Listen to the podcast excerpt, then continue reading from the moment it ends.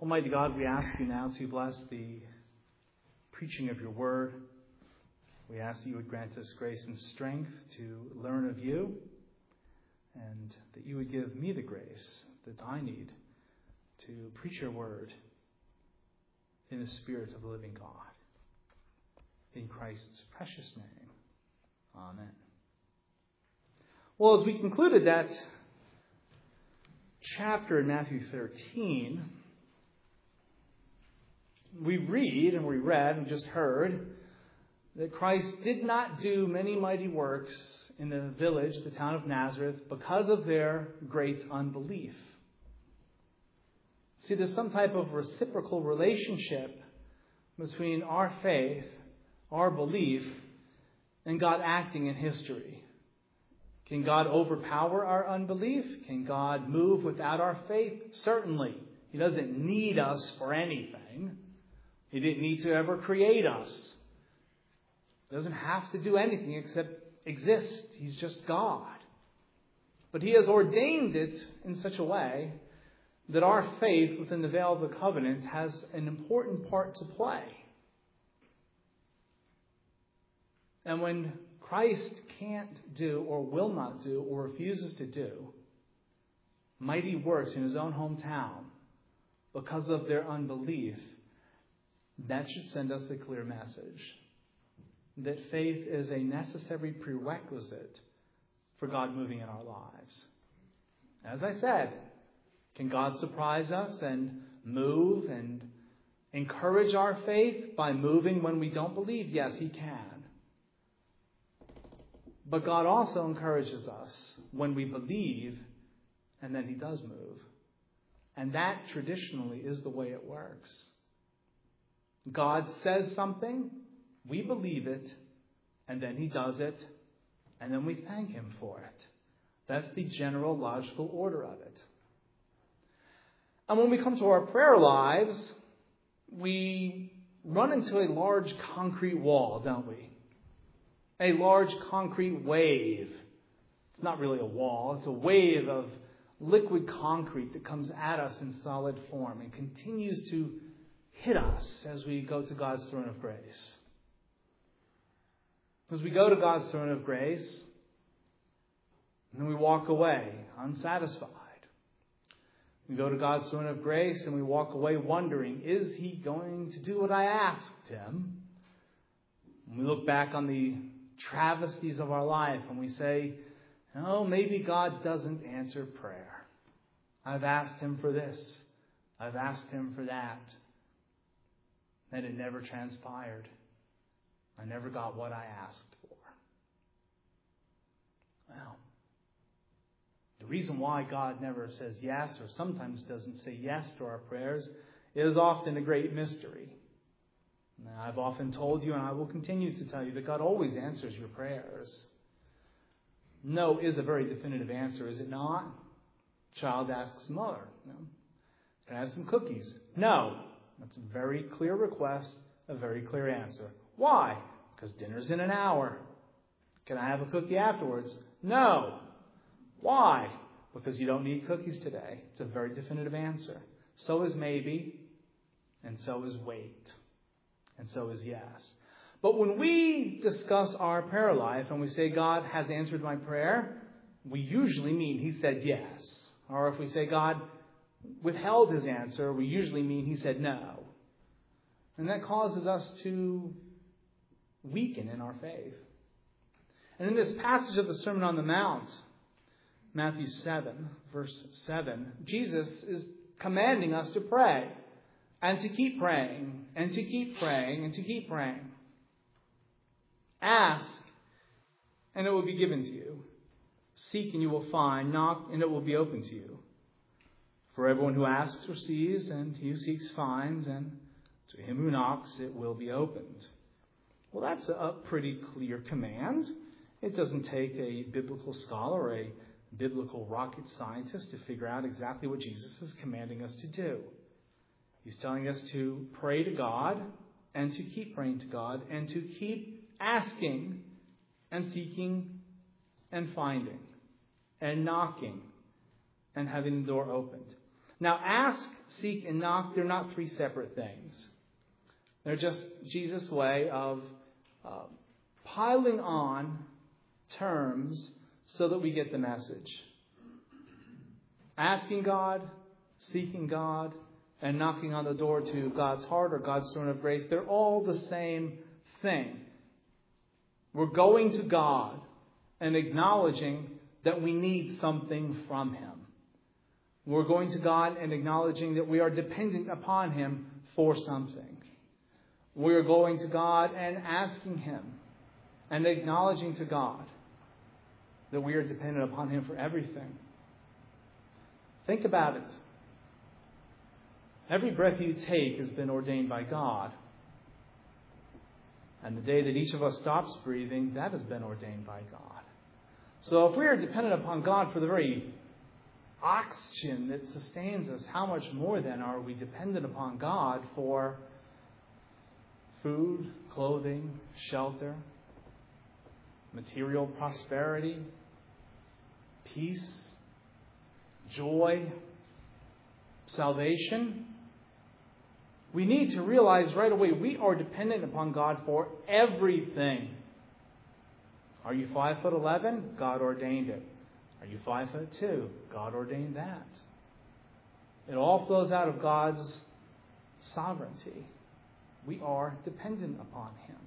And when all of us here in this congregation look at our lives, we should be filled with gratitude and thanksgiving. Even no matter how hard our life has been, God has allowed us to live in a free society, blessed us with a level of prosperity that is unknown throughout history and is unknown even today in the vast majority of the world.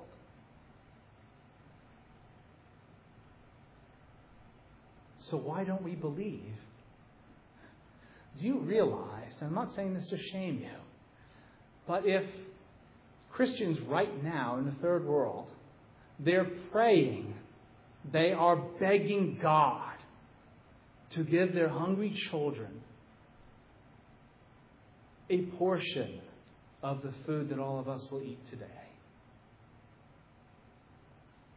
Do you realize that if God were to take the life He has given you, which none of us deserve, if He took all the blessings God has given you, healthy children, um, smart children, a free school to send your children to, a caring teacher, a, a nice, warm church to worship in, people who love them, and people who will look after them. If God gave those things to the vast majority of third world Christians, they would never stop jumping for joy. So then, why don't we believe that God loves us when He has already shown us how much He loves us? And beyond all of that, none of, all, none of that matters as long as God answers our prayer, Please, Lord, save me. Forgive me of my sins. If God answers no to every one of your prayers that you ever ask, but he answers yes to your confession of sin, then that is all that matters. And if God says yes to all of your requests for Cadillacs, and he says no to your confession of sin, what will it matter? If you live in a 50 room mansion, and what does Jesus say? What does it profit a man if he gains the whole world and forfeits his soul? The answer is obvious. He gains nothing. If anything, it heaps upon the person an added layer of accountability. The rich person who fails to trust Christ will have no excuse. I say, Well, God, you didn't show me anything of yourself, really. Where do you think you got that house from? Where do you think you got that career from? You think you just happened upon it? You think you actually deserve that? Ask, and it will be given to you. Seek, and you will find. Knock, and it will be open to you. These are guarantees. Now, let us just think for a moment about that scary epitaph to the town of Nazareth. we need to believe that Jesus is telling us the truth here. So, first and foremost, do you believe that Christ is telling you the truth? He's telling you to ask, to seek, and to knock, and to continue doing so because we will receive what we ask for. For everyone who asks receives, he who seeks finds, and to him who knocks it will be opened. These are emphatic statements, these are guarantees. You know people in your life that you don't trust, don't you? People who have consistently let you down over 10, 15, 20, 30, 40, 50, 60 years.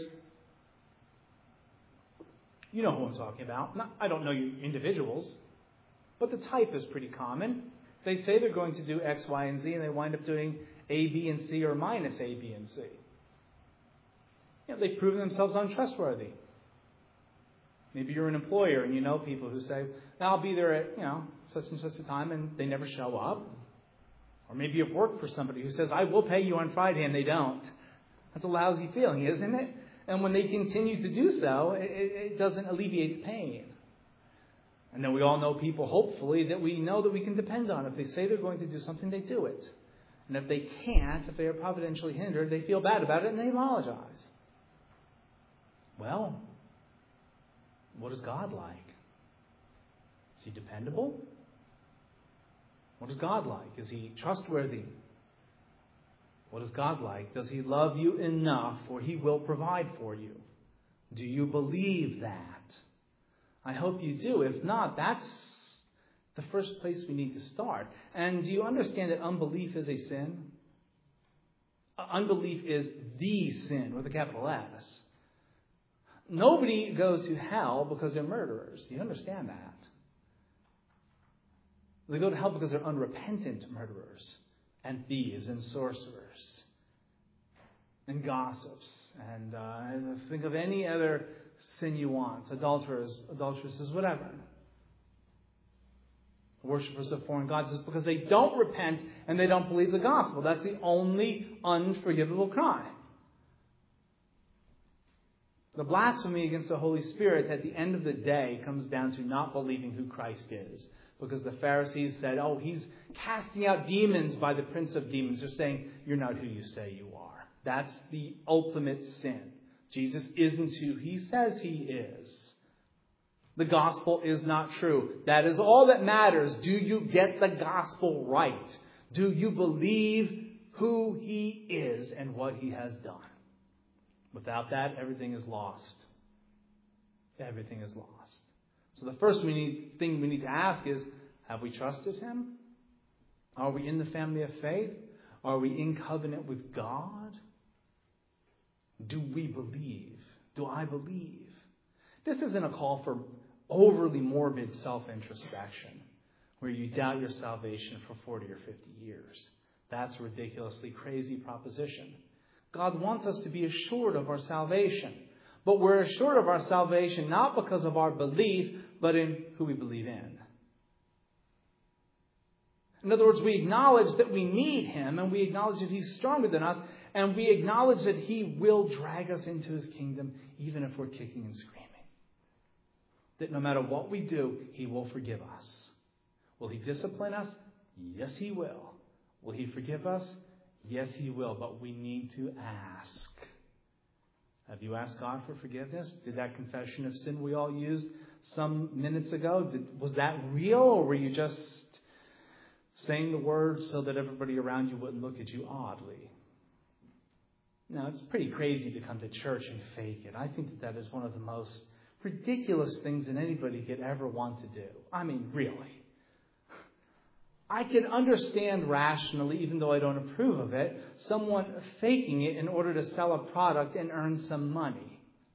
Even though I don't approve of it, you can rationally say, okay, he gilded the lily a bit there because, well, the commission was $5,000, not excusing it, but you can, you can say, well, okay, got something out of it. If someone comes to church and fakes it, what on earth are they hoping to actually get out of the deal? I mean, have you ever thought about that? Why would you want to come someplace that's voluntary? Right? It's voluntary. and you fake it in front of a bunch of people. And, and you don't, and they don't, they don't care. And, and you don't care. Why would you bother? What is the benefit in that? I've never really understood it. Neither does God. God despises it. Christ tells the church in Laodicea after his ascension, I, I wish you were hot or cold. I wish you were hot or cold, but right now you're lukewarm. And because you're lukewarm, I'm about to vomit you out of my mouth. That's literal, literal translation. You can go to Revelation 3. Hot or cold, God does not like lukewarm. It's like broccoli. Broccoli's good cold, it's good hot. It's not tasty lukewarm. Not, not many things are very tasty lukewarm. To be just the right temperature. Lukewarm is never the good temperature. Now, I know some someone's going to come up and correct me afterwards saying, "Oh, you know, Pastor, this does taste good lukewarm." It's fine. We all have our uh, quirks. I, I actually happen. I don't drink a lot of pop, but when I do, believe it or not, I actually like it when it's flat. I don't know why. It's weird, but I like flat. So- I like flat soda pop. It, I don't know why. It tastes better to me than fresh stuff. I know you're all looking at me as if I've tossed my cap, but there it is. That doesn't matter. What does Jesus continue to do? Well, he points out to us that if we're evil, if we're sinners, and we do these good things for our children, then how much more then will our Heavenly Father? Or what man is there among you who, if his son asks him for bread, will give him a stone, or if he asks for a fish, will give him a serpent? If you then, being evil, know how to give good gifts to your children, how much more will your Father who is in heaven give good things to those who ask? Him? So he's making a comparison from the lesser to the greater. And basically, he's saying, look, you're sinners and you take care of your children. You're sinners and you provide for your children. Your heavenly Father happens to be God. Your heavenly Father happens to be perfect. Your heavenly Father has not a speck of evil or darkness in him. How much more then will he take care of his covenantal children? Think of us. All of us here, we look after our kids if we have children. I know all of you to a greater or lesser degree. It, it, you even care about other people's children.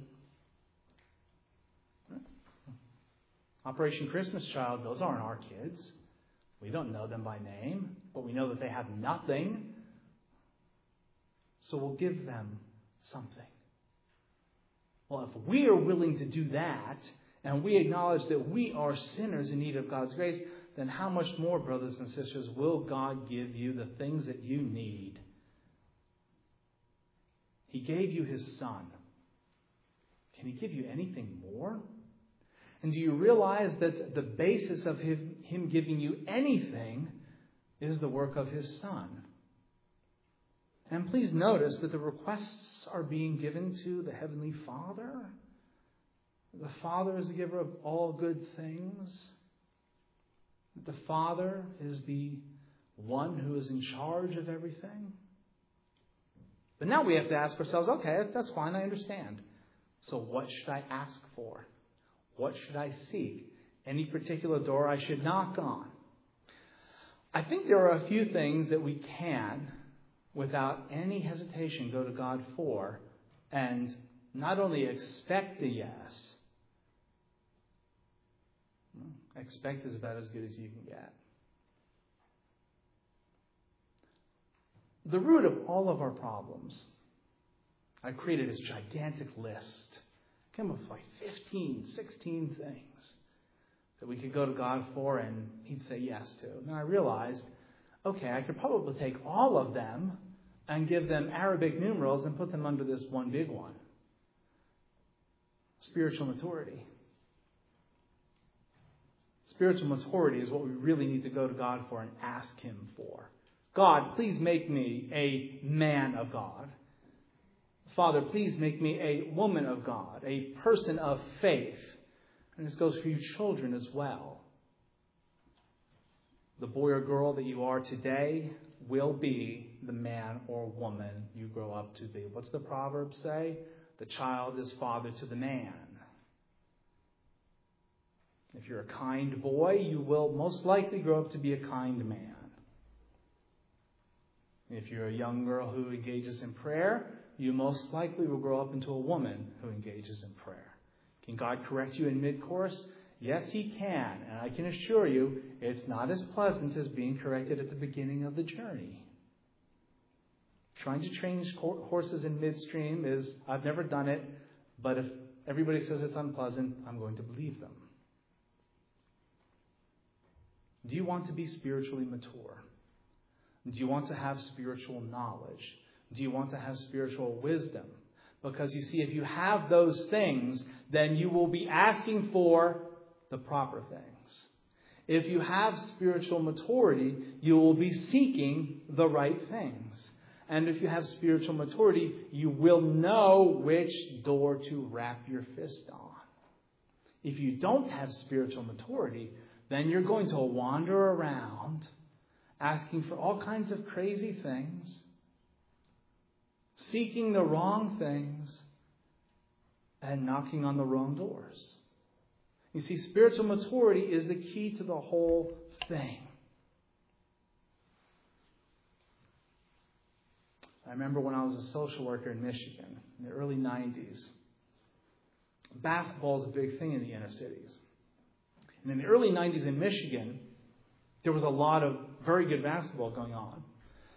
University of Michigan had their five freshmen that went to the Final Four. The Detroit Pistons were on top of the world, across the lake. Michael Jordan was three hours away, and nobody has ever come close to being him, and I really don't think anybody is ever going to. Michigan State had a good team. And I found one young man who, who was a Christian. He was in trouble, but he was a Christian. He'd grown up in the church. His grandfather was actually a pastor. And he told me, uh, I said, What were you doing in there? I said, I couldn't help it. You're making some odd noises. And he's a Pentecostal. He's speaking in tongues. I says, Oh, okay. Well, you know, what were you praying for? I was praying that the Pistons would beat the Bulls. Okay. You know, I gently pointed out to him, you know, you have, you have much bigger fish on your plate to fry than wondering if uh, Isiah Thomas is going to beat Michael Jordan. Know, we need to we need to work on your rehab and uh, getting a job and paying your restitution and maybe getting you off suspension and getting you home for a weekend pass. But if, if, if the Pistons are that important to you, and I asked him, I says, listen, do you think that there, his father was Assemblies of God preacher? I said, do you think that there's some Assembly of God kid in Chicago who's praying that the Bulls will beat the Pistons? And he said, hmm, probably. I said, so who's God rooting for?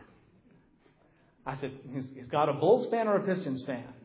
And he said, hmm. I said, know, does it matter if there's more Bulls fans or more Pistons fans? I told him, I said, brother, I'm a New York Knicks fan. There's a lot of people in New York, New Jersey who like the Knicks, and you know what? We're not winning all that much. There's more of us. You can combine Detroit and Chicago, and there's more people in New York, and we're not winning. I said, brother, you, you need to pray about something a little bit more serious than that. Now, he was a young man, and, and we have all done those things. I prayed for my favorite sports teams even as an adult, and it really is rather silly you know, when you think about it. It's a sports game. It's not that important. Now, I expect a little less from a 17, 18 year old young man who is, who is in jail than someone who is free and has been in church for 30 or 40, 50 years. we expect a different level of maturity from well, looking around, pretty much everybody that's in this room. So please don't pray for Steelers. You can pray that nobody gets hurt. That's perfectly fine. To pray for victory for you know, one millionaire team to beat another. It's, it's rather kind of silly, isn't it? Maybe we should pray for a proper perspective on professional sports in our country. Maybe it would be a good prayer that we say, you know, Lord, maybe it would be nice, possibly, if uh, policemen and grammar school teachers were thought of not only as good as professional athletes, but better because they actually perform a more important function. What's more important, teaching a child to read or running around on a basketball court? what's more important in the big scheme of things? What's more important, running into a burning building and pulling children out of a burning building or running around on a football field? What is more important? None of us would say running around on the field. Do you pray for teachers? Do you? Not just your children's teachers, but teachers in general. What about the ministry of the church? I'm serious. Do you, do you pray for Middlesex Presbyterian? Do you pray for me? Do you pray for the elders and deacons, the deaconades? That we would hold our office with dignity? That we would fulfill our ordination vows? And deaconades are not ordained, but the rest of us, you realize your deacons, your elders, and myself that we're going to be held accountable on Judgment Day for those vows we take down here? What about parents who come down here and have their children baptized and take membership vows and then disappear? You pray for them because they've taken a vow and now they've backed off of it. God takes vows very, very, very seriously. Better not say something and not do it than to say, yes, I will support the work and ministry of the church. I promise to preserve the peace and purity of the church. Better to not say those things than to say them and then not do them. What about lost souls? Do you care about the lost? Are you praying for them? Do you have loved ones who do not know the Lord? Do you have enemies who do not know the Lord? Do you have loved ones, family members, or enemies who want nothing at all to do with Christ and His cross? Are you praying for them? Are you begging God to have mercy upon them? Are you begging God that He would give you the opportunity to say anything, humanly speaking, that would prick their conscience and bring them to God? Many of us, we need to ask do we pray hardly at all, except Lord, thank you for this food. Bless it to us. Lord, thank you for this day. Bless it. Lord, please protect me on this journey. And those are important prayers, but we should be praying more and we should be praying deeper prayers. And as we grow in the Christian life, as we get older in the Christian life, our prayer life should grow deeper and richer and more mature. I'm going to leave you with this in the book of Hebrews, chapter 6. The writer, whoever he was, lambasted that congregation. Those people at that time could not have been Christians for more than 25 or 30 years, which isn't a great deal of time. No more than 25 or 30 years old, at most, being Christian. And he said, I'm perplexed by you. Because by this time you should be teachers and yet I need to keep reminding you of the elementary things of the faith. I want to feed you meat, but I can't because all you can digest is milk. He said that to people who were first generation Christians. All of us have the benefit of 2,000 years of Christian history. This church itself is more than 200 years old. Some of us have been members of this particular church for far more than 25 or 30 years. And if the author of that epistle could lambast them for wanting milk, well, then let's argue lesser to greater. Do you think that we should be more mature, all of us, than we are? So I implore you to go home and ask God to make you spiritually mature. I guarantee you, you can ask that and you will receive it. The reception may be a little bit rough because maturity comes at a cost, but he will say yes to that. He may not say yes to a new job, but he will say yes to spiritual maturity. Would you pray with me?